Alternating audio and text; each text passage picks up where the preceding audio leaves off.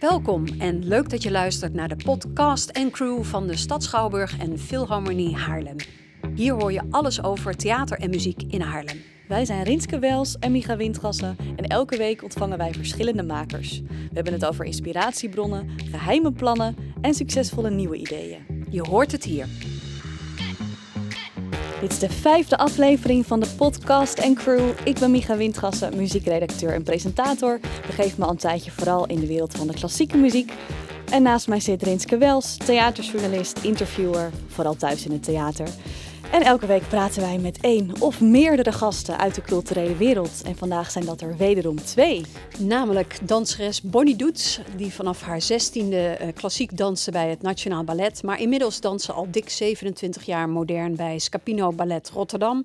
Het oudste dansgezelschap van Nederland. En we spreken ook met Claire de Caluwe, danseres bij Scapino's Young Talent Program. Wat een van de meest intensieve programma's is van Nederland op het gebied van talentontwikkeling. Het was uh, vandaag helaas niet mogelijk om fysiek met elkaar af te spreken hier in de studio. Maar gelukkig hebben we er wat op gevonden. We spreken elkaar via Zoom. Maar het kan daardoor zijn dat het geluid wat minder goed is. Maar de show must go on. Ja, welkom Bonnie en Claire. Toch een beetje ja, het gangsterduo van de dans. ik moest in ieder geval erg lachen toen ik jullie namen zo achter elkaar zag, uh, zag staan. Wat super fijn dat we jullie toch... Uh, kunnen spreken op deze manier. We zijn heel benieuwd hoe jullie erbij zitten, want jullie zitten in een bubbel daar in Rotterdam bij het Scapino Ballet Rotterdam. Kunnen jullie ons daar iets over vertellen? Hoe is het leven in de bubbel? Ja, wij zitten hier inderdaad in een uh, bubbel. Wij mogen dicht bij elkaar werken. En dat betekent dat we regelmatig getest worden en uh, dat we buiten ons werk uh, niemand zien. Jeetje, ja. Dat is best een grote impact, Claire.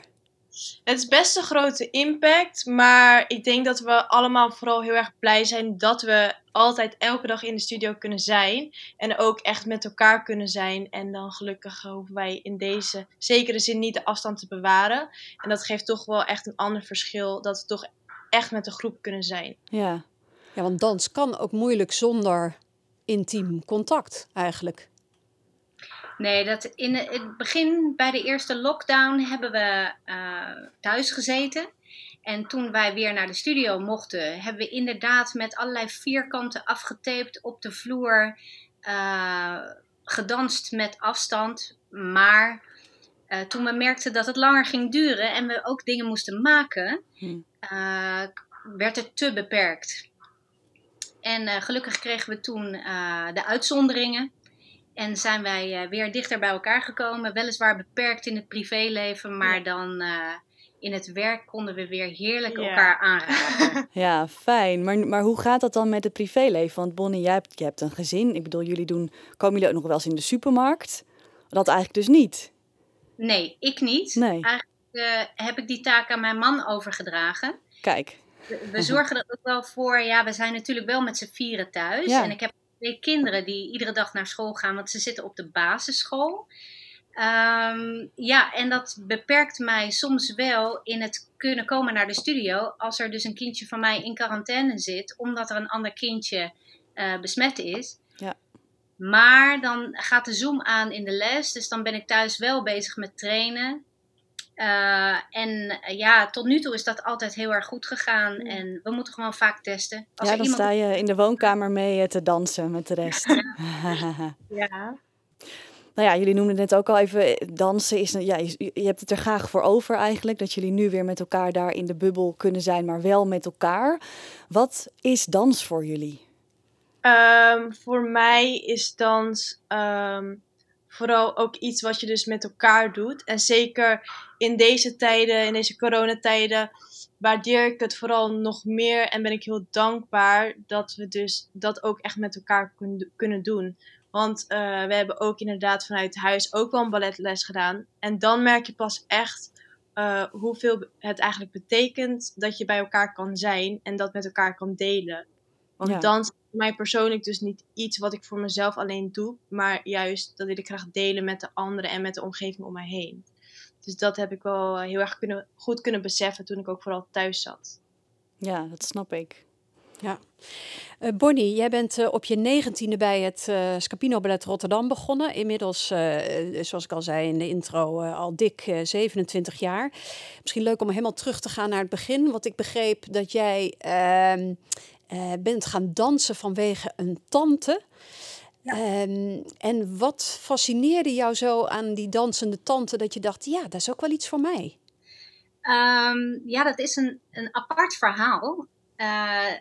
Mijn tante uh, was een nakomelingetje. Zij scheelt 20 jaar met mijn vader. En uh, mijn ouders hadden best wel jong kinderen. Dus dat was meer mijn oudere zus. En ik had alleen maar een oudere broer. En ik was eigenlijk gewoon gefascineerd door haar. Een prachtige persoonlijkheid, heel lief, heel zorgzaam, maar vooral ook heel eigen.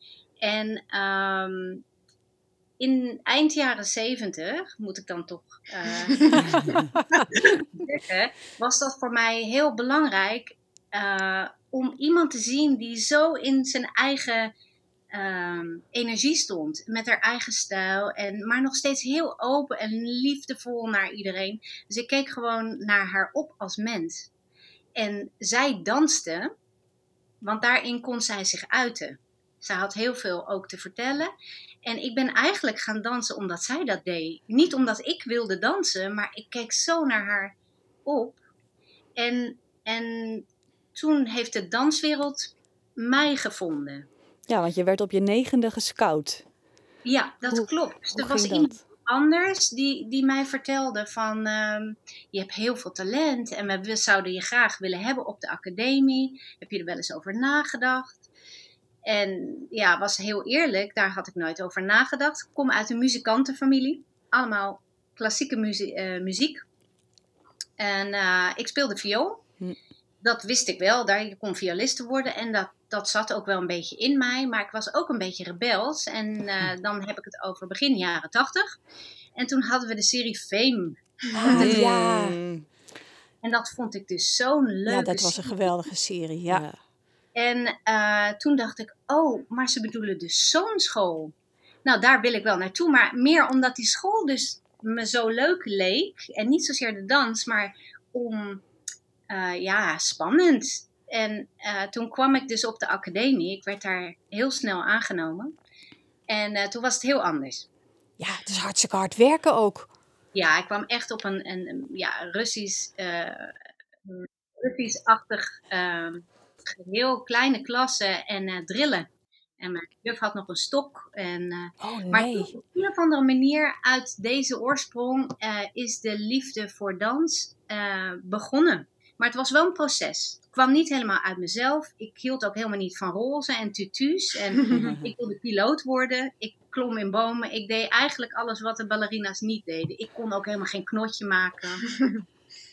Vandaar dat je dus ook naar het Scapino bent gegaan. Daar ben je kennelijk meer op je plek. Want uiteindelijk ben je, je hebt een tijdje klassiek gedanst. Hè? Je, bent bij, je hebt in, bij Nationale Ballet een paar jaar gedanst. Maar toen heb je inderdaad vrij, vrij snel de overstap gemaakt naar moderne dans. Dat, dat paste je meer. Ja, ja dat was uh, het leven waar me, uh, wat, uh, wat mij daartoe duwde eigenlijk. heb ik ook niet bewust een keuze voor gemaakt. Maar ik werd uitgenodigd op een gegeven moment ik was helemaal klaargestoomd om hè, het Nationaal Ballet in te gaan. Had contract en uh, ik heb heel veel mooie concours gedaan toen ik jong was. Uh, en op een gegeven moment kwam Ed Wibbe langs. Uh, Artistiek directeur van Scapino ja. Ballet Rotterdam. Fijne Pasen. Fijne Pasen. Dat was Ed Dat Wibbe.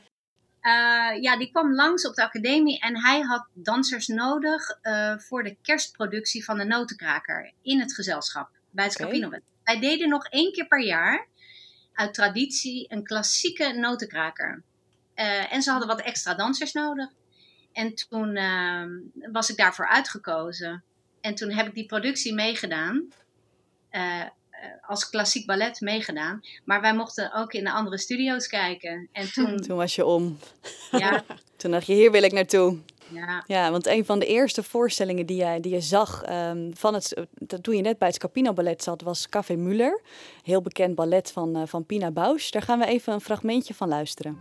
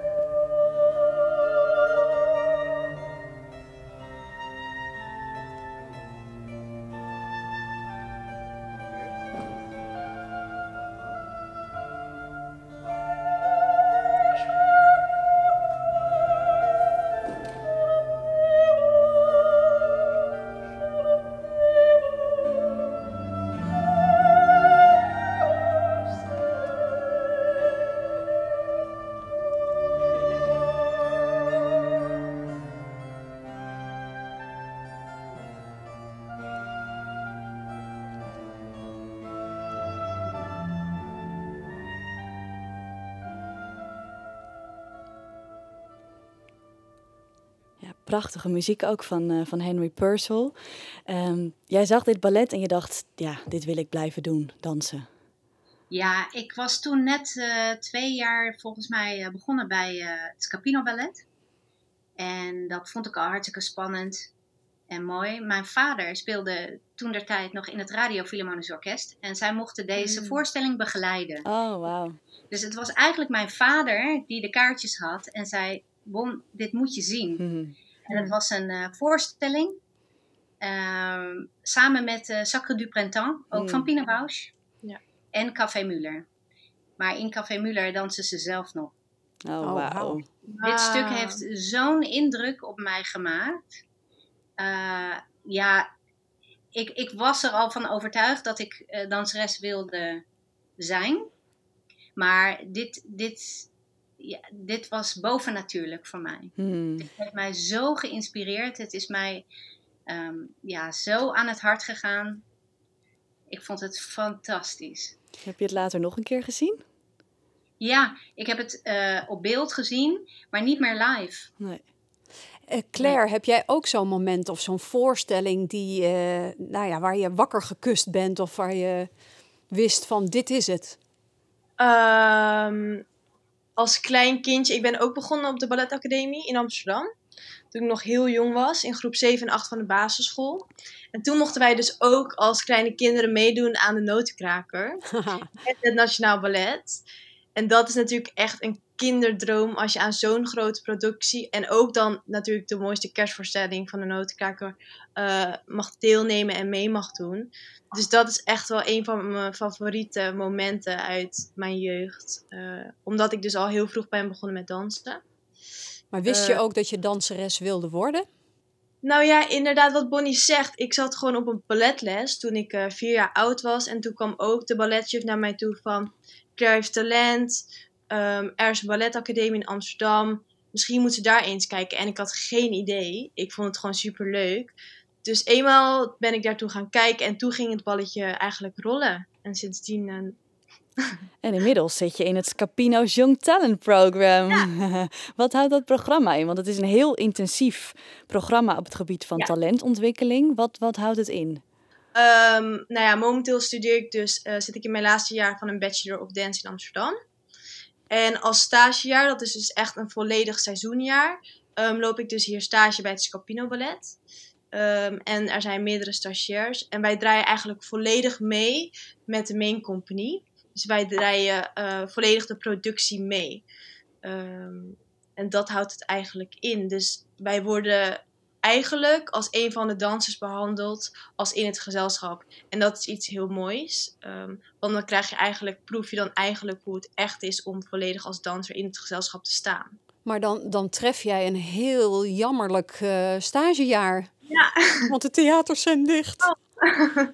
ja, dat is wel echt uh, iets wat ik natuurlijk heel erg mis. Want keek er zo erg naar uit dat we 64 shows zouden draaien. Oh, en we zouden ja. naar alle mooie kleine steden gaan. Dus dat vind ik echt uh, heel jammer. Maar gelukkig hebben we er zes kunnen doen, ongeveer. Um, dus het is iets, gelukkig. En ik ben gewoon vooral heel blij dat ik wel het hele jaar hier kan meedraaien. Um, want er zijn ook verschillende uh, studenten in mijn klas die bijvoorbeeld stages zijn gecanceld. En ik, mag, ik ben gewoon heel dankbaar dat ik elke dag in de studio mag zijn met een hele mooie groep mensen. Ja.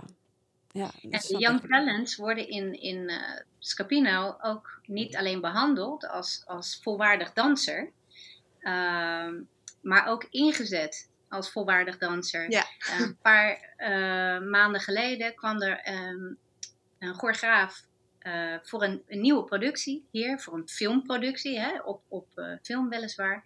En uh, Claire was een van de danseressen die daarvoor is uitgekozen. Ja, wow. In een kast. Ja. Dus zij worden echt ook ingezet, er worden dingen op hun gemaakt. Het is ja. niet dat zij de rollen overnemen van bestaande dansers. Er wordt echt met hun en op hun gecreëerd. Ook. Ja. En, en Bonnie, wat, wat kan jij Claire dan bijvoorbeeld leren in zo'n jaar?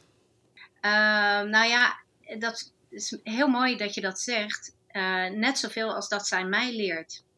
En dat is? Ja, uh, dat is dus het, het samenwerken. Dat is het samenwerken eh, van, laten we zeggen, de oude generatie, eh, die zich ontwikkelt in de, de dag van vandaag, waarin de mensen die vandaag een soort van hun volgende stappen naar de toekomst gaan zetten, hoe je, hoe je daar samen mee kan werken.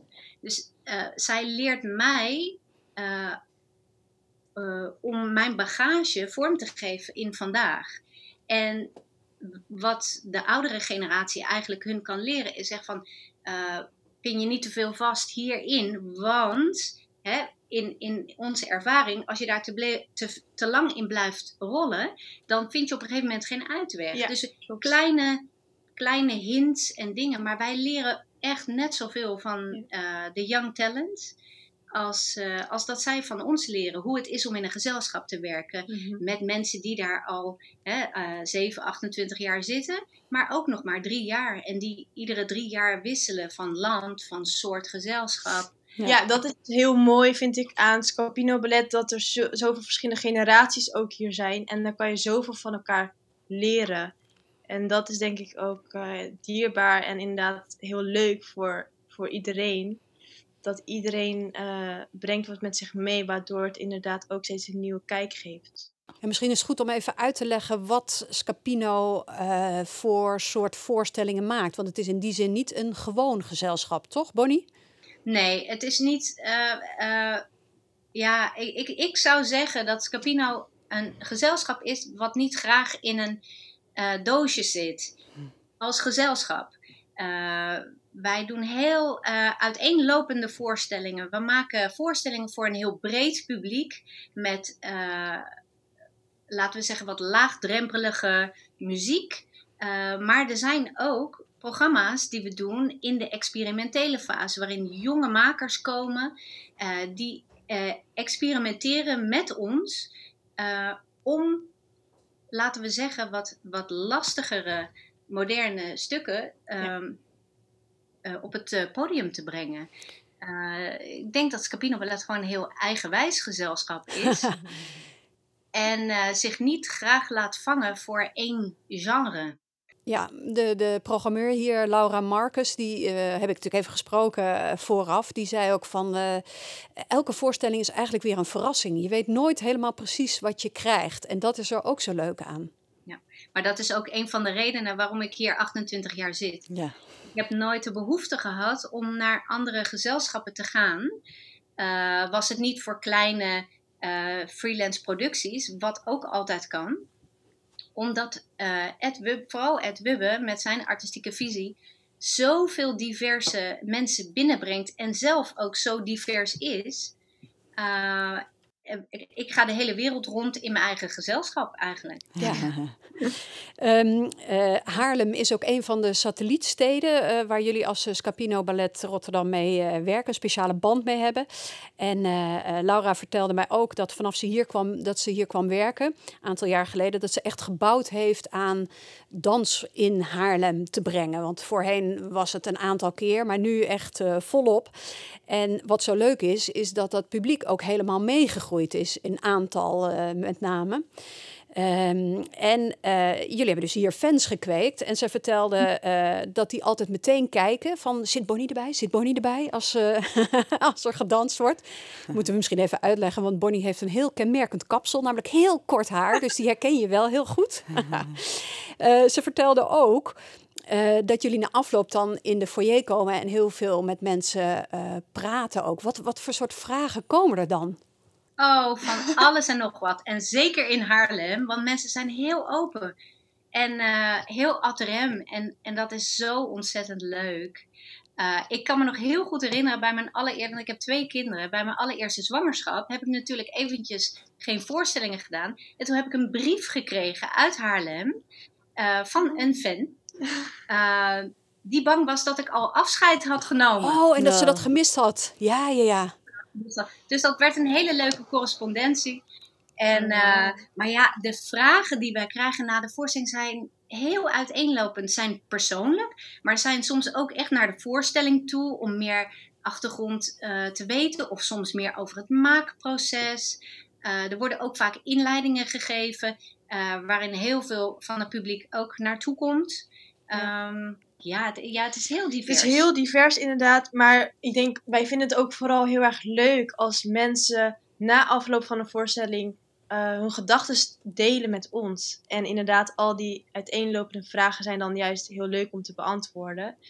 Um, en dan krijg je ook wat meer, krijgen wij wat meer mee wat het publiek dus ervaart. In plaats van wat uh, het publiek van ons ervaart, ervaren wij dan ook een beetje van het publiek. Maar het zijn wel hele lange dagen. Ik bedoel, dan heb je een show gedanst.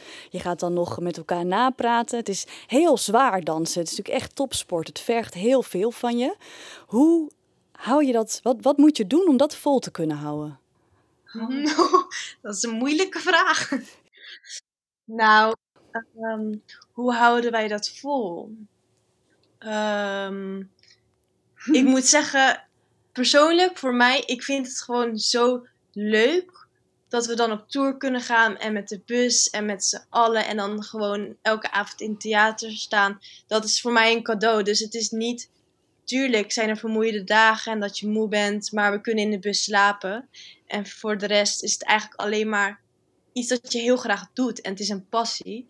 Dus dan vergt het eigenlijk niet zoveel moeite en dan is het niet moeilijk om vol te houden, omdat we iets doen waar ons hart ligt. Ja, mhm. maar je hebt natuurlijk wel een heel ander leven dan, uh, dan jouw gemiddelde leeftijdsgenoot. Of dan, jouw, dan van de meeste van je vriendinnen, kan ik me voorstellen. Ja. ja. dat is ook zeker waar. En daar heb ik natuurlijk ook uh, al best wel vroeg een keuze in gemaakt. Ja. Um, maar ja, dat doe ik heel graag. Want ja, dat is denk ik wat heel veel mensen het liefst willen. Iets vinden wat bij ze past. En dat elke dag met plezier kunnen doen. Dan voelt het bijna niet als werken. Nee, nee, inderdaad. Nee, dat is denk ik ook uh, wat, wat Claire zei. Uh, natuurlijk moet je er heel veel voor laten. Uh, als je eerst zou leven als je het niet had. Maar in, in ons geval is dat gewoon, wij zijn daarmee opgegroeid. Ja, dus wij laten niks. Maar dit, dit is een, een soort, laten we zeggen, nieuw ik wil niet zeggen normaal, maar eh, dat wordt de werkelijkheid. Ja. En je gaat eigenlijk alleen maar kijken naar waar er nog wel ruimte zit om een andere voorstelling te kijken. Of wat, wat ik op een gegeven moment ook heb gedaan, om toch een gezin te. Nou ja, precies. Want jij hebt een gezin en dat is voor heel veel dansers niet gebruikelijk. Hoe heb je dat kunnen combineren? Dat weet ik niet. Ik heb het gewoon gedaan. ja, that's the spirit. Ja, nou, ik, ik heb uh, natuurlijk vanaf mijn negentiende al bij Scapino gezeten. Een prachtige carrière. Eigenlijk al vanaf het begin af aan was ik, schoot ik echt uh, de lucht in en mocht ik heel veel doen.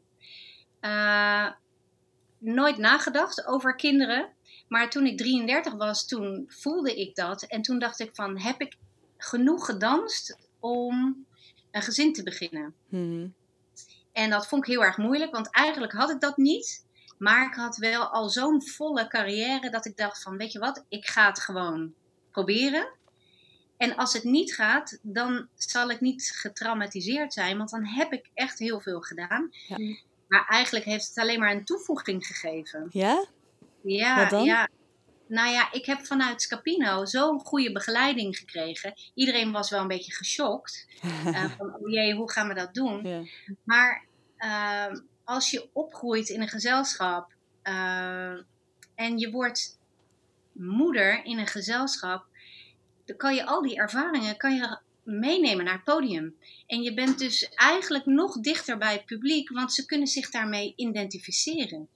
Op, op, Scapino is niet een gezelschap wat een, um, een illusie creëert. We hebben niet zoals in de klassieke ballet, hè, dat de elfjes en de, de hoe, moet je dat zeggen, de ongrijpbare types. Um, en ik kon eigenlijk het, het moeilijke combineren van een gezin en, en zo'n zware baan in mijn werk stoppen.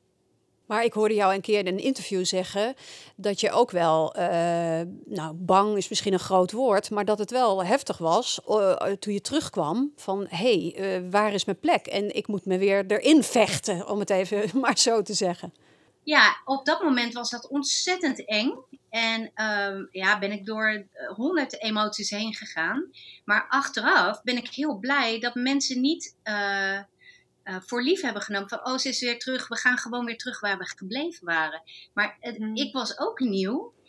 En uh, binnen in Scapino wordt er dan ook weer gewoon eigenlijk van jou verwacht. Laat maar zien wie je bent.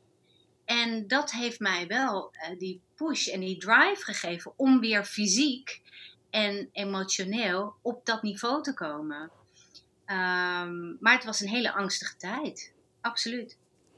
En, maar nog, en nog even concreet, want ik probeer me daar een beeld van te schetsen. Van een, ben je een topdanseres in een gezelschap en je hebt op een gegeven moment gewoon twee jonge kinderen. Hoe zien jouw weken eruit? Hoe, hoe gaat dat?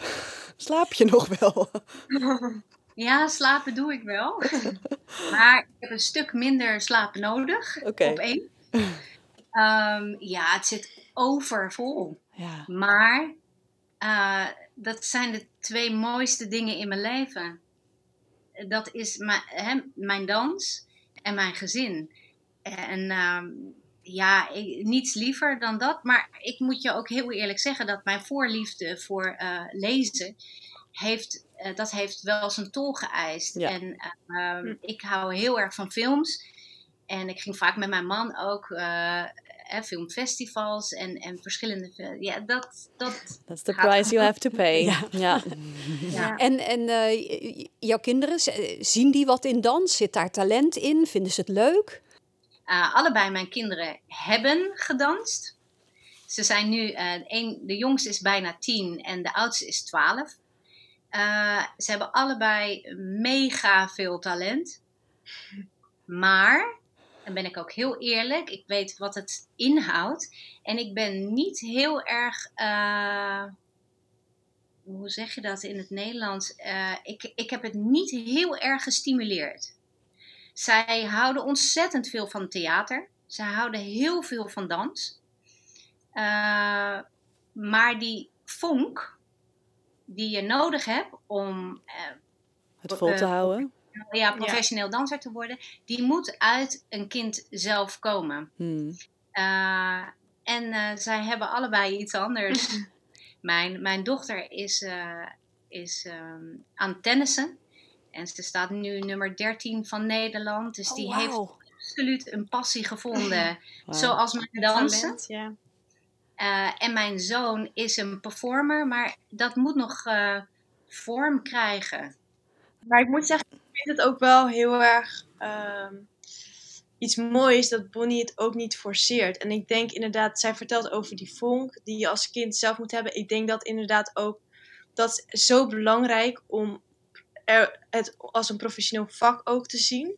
En om dat zo vol te houden. Want ik ben ook heel erg blij. Mijn ouders hebben mijzelf ook niet geforceerd. En het is altijd vrijblijvend geweest. En ik ben daar ook echt heel blij om dat het zo is gelopen.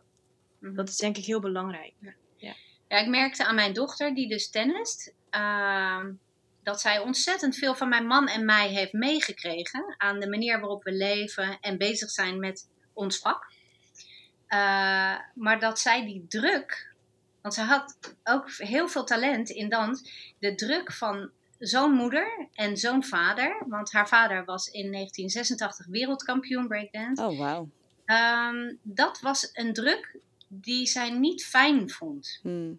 Ja, ja, het voelt snap niet ik. als van haar.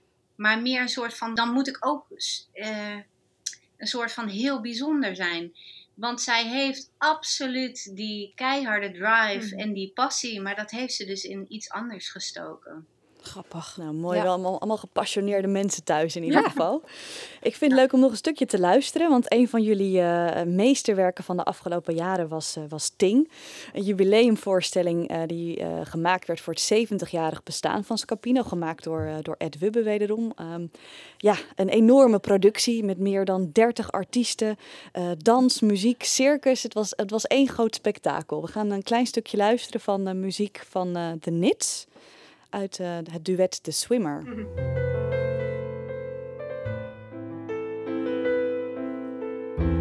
I am a swimmer in the old house. The water slowly fills the rooms. I turn around. I turn around.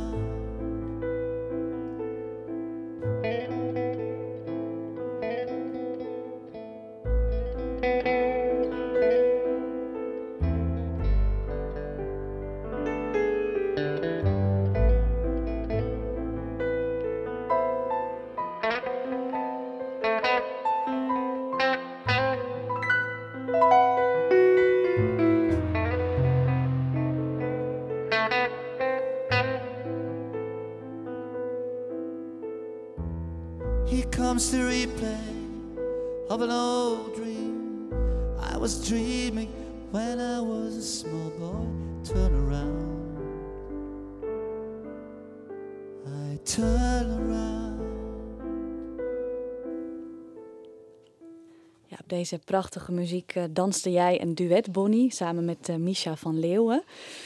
Als je deze muziek hoort, zie je dan zo die dans weer voor je die je toen deed? Ja. Ja, ja? ik zeg ja, ja dit uh, heeft zo'n lading. dit, dat duet is ontstaan op, op dit nummer. En um, ja, ik zei net tegen Claire, het was zo'n bijzondere tijd. En daar is zo'n bijzonder duet uitgekomen, dat, uh, dat ga ik van mijn leven lang niet vergeten. wat maakte het zo bijzonder? Oh, dat vind ik zo moeilijk. Maar heel veel elementen. Het was de tijd, de soort voorstelling. Het was een heel spannend idee waar Ed mee kwam. Het was een draaiend podium, dus een bewegend podium. We werkten met circusartiesten. Uh, de nits die kwamen naar onze studio om met ons te werken. En uh, nou kende ik wel, want ik ben een kind uit de jaren zeventig. Nou kende ik dus alleen de radionummers van uh, de Nits. Maar ik was niet een fan of, of, zo. Het was niet, ik kende het nummer Neskio en In the Dutch Mountains. Maar dat was eigenlijk van meer in de auto zitten en dat was op Radio 2 te horen. En, en toen gingen ze muziek maken speciaal voor jullie voorstelling. Speciaal voor onze voorstelling. En, en ze gingen ook uh, oud repertoire aanpassen op wat het zou moeten zijn in deze voorstelling. Maar ik zal nooit meer vergeten de eerste dag dat uh, ze met z'n drieën naar de studio kwamen. En dat ze een nummer voor ons gingen spelen. En iedereen, jong en oud, maar ook dus uit Italië, uit uh, IJsland, Japan. Mensen die nog nooit hadden gehoord van een NIT. Die zaten met hun kaak op de grond. Hmm. Zo gegrepen door de muziek. Ja, de Nits is ook heel bekend in uh, toevallig Japan en, en die omstreken. Ja. Dus zij doen heel veel buitenlandse tournees, of hebben gedaan in ieder geval. Die muziek slaat daar enorm aan op de een of andere manier. Ze zijn ook zo goed samen. Het is zo bijzonder. Er zitten, iedere keer als ze spelen zitten er andere elementen in. Het, is, het heeft niks te maken met standaard popmuziek. Helemaal niet. Ja, die voorstelling is, is, is ook nog terug te zien binnenkort. Want jullie zijn een uh, platform uh, begonnen, begreep ik. Scapino streamt. Vanaf uh, een maand geleden of zo zijn er heel veel voorstellingen daar nu op te zien. Maar binnenkort ja. komt Ting daar ook op, toch? Ja, klopt. Ja, gek. ja. Claire, heb, je, heb jij de voorstelling gezien? Ja, toevallig heb ik de voorstelling uh, gezien. Dat vertelde ik ook net aan Bonnie. Tijdens de eerste lockdown, volgens mij um, had Scapino via de Facebook, hadden ze ook de voorstelling Ting, hadden ze dus op één avond uitgezonden. En toen heb ik hem toevallig gezien. Dus dat was... Uh... En wat vond jij ervan? Hoe keek jij er tegenaan? Ja, het is een superproductie, omdat het inderdaad zo'n grote productie is, met zoveel verschillende elementen. Gebeurt er overal zoveel, dus ik had hem graag live willen zien.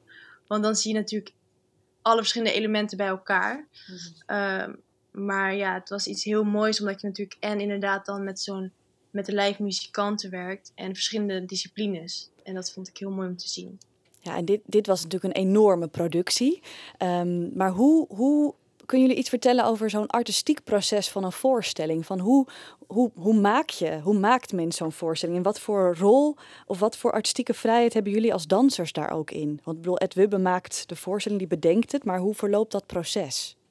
Ja, dat is uh, met Ed samenwerken is, is, is echt een samenwerking. Hij, hij is een soort van de draaiende motor en wij brengen iedere keer andere uh, kleuren en elementen en dan dat wordt ook ja. weer teruggekoppeld. Dus dat is een soort spel van uh, dingen erin gooien, dingen eruit trekken. Soms zet hij je ook helemaal achterstevoren, ondersteboven, trekt hij een stuk wat er is gemaakt. Uit uh, helemaal uit elkaar.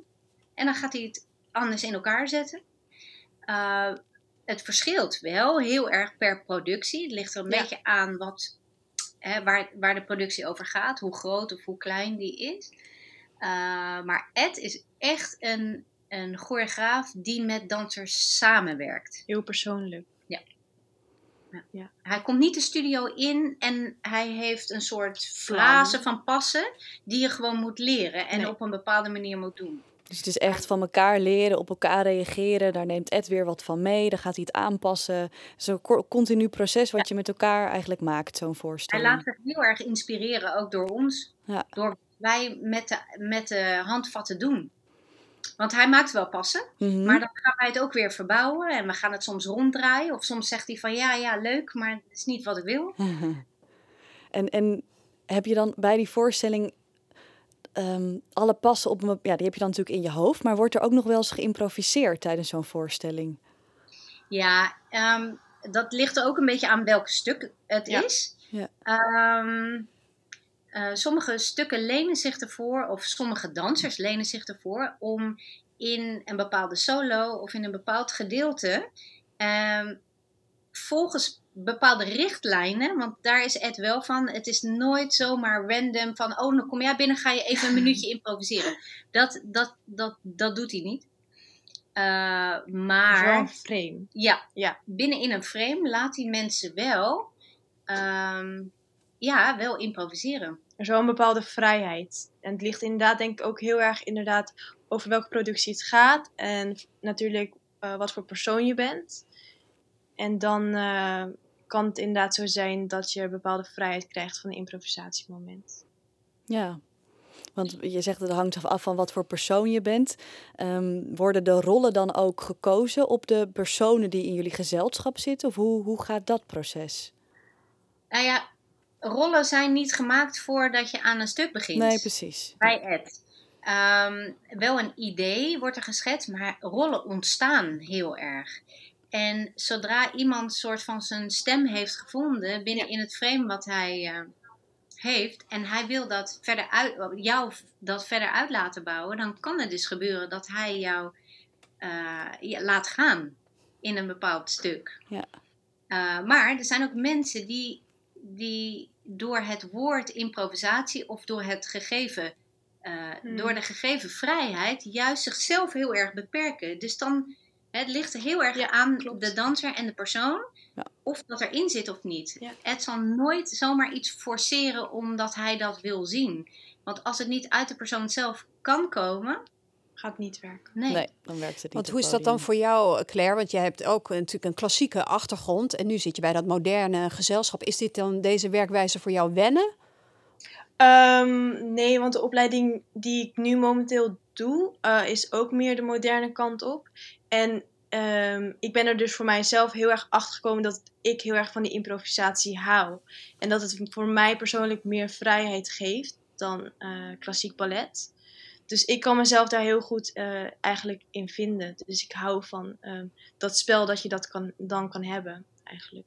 Dat is ook echt een van haar allergrootste talenten. Wat ik heb kunnen meemaken in de afgelopen maanden, is zij echt in de wieg gelegd om eh, ehm, improvisatieopdrachten aan te nemen en, en met heel subtiel te sturen. Dit, zij is daar een enorm talent in. Hmm. Ja. Ja. ik vind dat vooral eh, altijd iets heel leuks geven. En het houdt, ik blijf dan in het moment. En dat vind ik iets heel moois. Dat je dan ook geen andere uitweg hebt dan in het moment te zijn. En dat geeft heel veel verschillende elementen. Krijg je dan ook van buitenaf en verschillende impulsen. En dan kan je daarmee heel erg gaan spelen, inderdaad. Nou ja, misschien niet iedere danser durft het. Het is natuurlijk best eng om te improviseren. Je moet je heel vrij voelen om dat te doen. Ja, het heeft voor mij ook wel een tijdje geduurd om daarachter te komen. Omdat ik ook natuurlijk de klassieke achtergrond heb. Ehm, moet je daar, ja, is daar tijd voor nodig. En eh, ik moet zeggen, de opleiding die ik dus nu doe, zij, doe eh, daar hebben ze eigenlijk, maken ze daar heel veel gebruik van. Van improvisatielessen. En dan word je vanzelf wel eh, comfortabel daarmee. Nou ja, comfortabel. Hmm. In hoeverre dat kan. Eh, bij het Nationaal Ballet eh, moet je stoppen eh, op een gegeven moment op je 38ste. Dus maar goed dat jij, Bonnie gaat meteen knikken. Ja, want die is al 47. Dus ja, heel goed dat je naar het Scapino bent gegaan. Anders had je al negen jaar thuis gezeten. Maar ik hoorde jou in een video zeggen, ik ben bijna aan het einde van mijn balletcarrière. Dat was in 2018. Je moet keihard lachen, ze moet keihard lachen. We zijn drie jaar verder, dus eh, zeg het maar.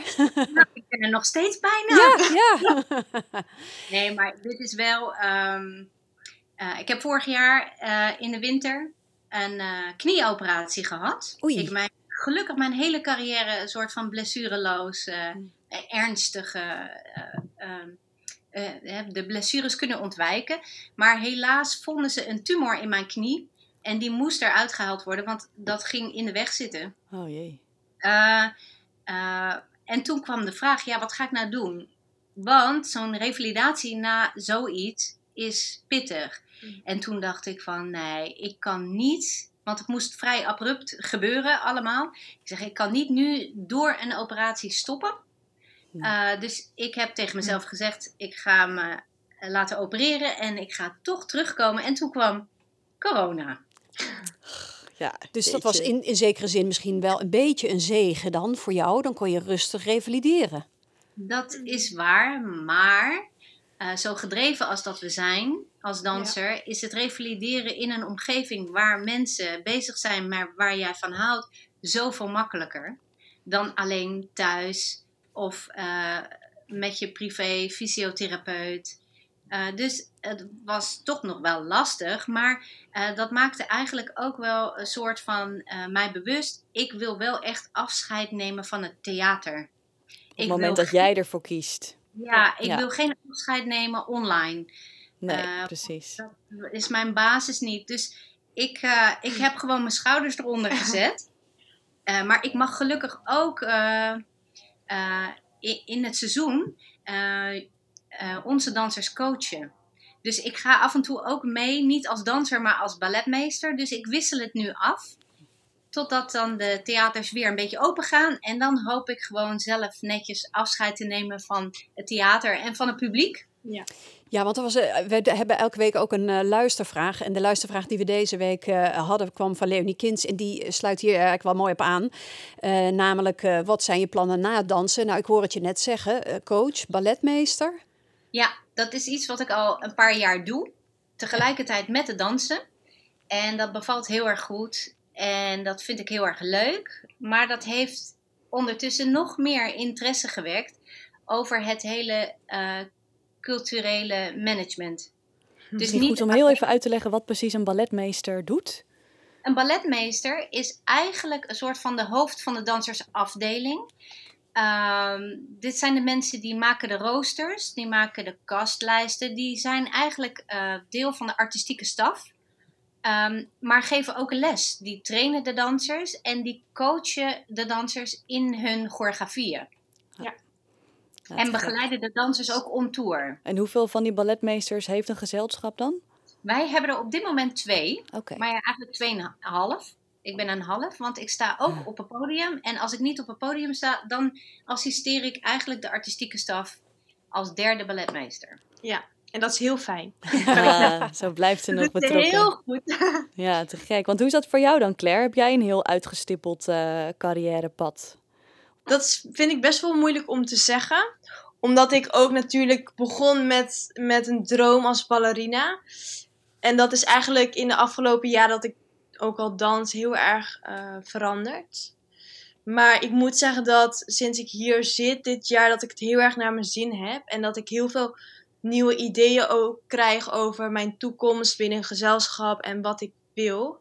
Eh, want het is gewoon een hele nieuwe ervaring als je zo lang al, wat zal het zijn, ongeveer misschien negen jaar dansopleiding doet. En dan stap je nu het werkveld in. Dat is gewoon zo'n ander iets dat je een dansgezelschap binnenkomt als eh, eigenlijk dat je de hele dag op school bezig bent met dans. Dus dat is een eh, hele nieuwe ervaring. Hmm. Wat me tot nu toe eh, heel erg blij maakt. Maar zou je willen blijven? Ik zou heel graag willen blijven. ik wil heel graag blijven. Wat gebeurt dat vaak? Gebeuren er, eh, blijven dansers vanuit de Young Talent, die blijven dan bij Scapino? Ja. gebeurt. En dat vind ik ook iets heel moois aan Scapino. Dat Scapino support heel erg de jongere generatie. En dat wij inderdaad, eh, dat er plek voor ons is om ook door te stromen en ook om ons zo te ontwikkelen. En dat vind ik heel fijn dat Scapino ons die kans geeft. En dat laat zich ook echt zien doordat inderdaad dansers hier zijn begonnen als stagiairs. Misschien zijn ze even een paar jaar eh, weg geweest, maar ze kunnen altijd, misschien komen een paar weer terug of stromen ze door. Dus dat vind ik ook heel vaak, dat zie je niet eh, heel vaak bij dansgezelschappen. Eh, en dat vind ik iets heel speciaals. Ehm, dus we gaan het zien. Nou, ik hoop dat ik jullie binnenkort een keer samen op het podium eh, kan gaan bewonderen. In ieder geval nog eh, een aantal voorstellingen via Scapino Streamed kunnen we gaan kijken. Ting verheug ik me persoonlijk heel erg op om die eh, terug te kunnen kijken. En, Ja. ja. en hopelijk heel gauw natuurlijk weer op het podium. Ja, Ja. En er komen ook ehm, binnenkort nieuwe ehm, producties op de stream Oeh, ja, kleine sneak peek Want, nog. ja, kleine sneak peek, want we zijn natuurlijk, we hebben niet stilgezeten de afgelopen tijd. Ja, Dus eh, we hebben ook eh, verschillende dingen eh, opgenomen en die zullen ook te zien zijn op de stream. te gek. Dank jullie wel voor dit gesprek. Onwijs bedankt, dames. Hopelijk tot, tot gauw in het echt. Ja, laten we het hopen. Leuk dat je luisterde naar de vijfde aflevering van de podcast en crew van de Stad Schouwburg en Philharmonie Haarlem. De presentatie was in handen van Micha Windgassa en Rinske Wels. Onze gasten waren Claire de Kaluwe en Bonnie Doets van Scapino Ballet Rotterdam. En volgende week dan zijn we er weer. Dan is Joost Spijkers te gast. Hij is een van de drie Ashton Brothers die fysieke slapstick, muziek en grappen moeiteloos in de blender gooien. En daarnaast bouwt hij aan een solo-oeuvre van intense muziektheatervoorstellingen. Waarin hij poëtisch rauwe liedjes zingt over de liefde, het leven en de dood. Nou, heb je een vraag voor Joost? Laat het ons dan weten via de site theater-haarlem.nl of via onze socials. En dan komt jouw vraag misschien wel aan bod in de volgende podcast en crew. Tot dan!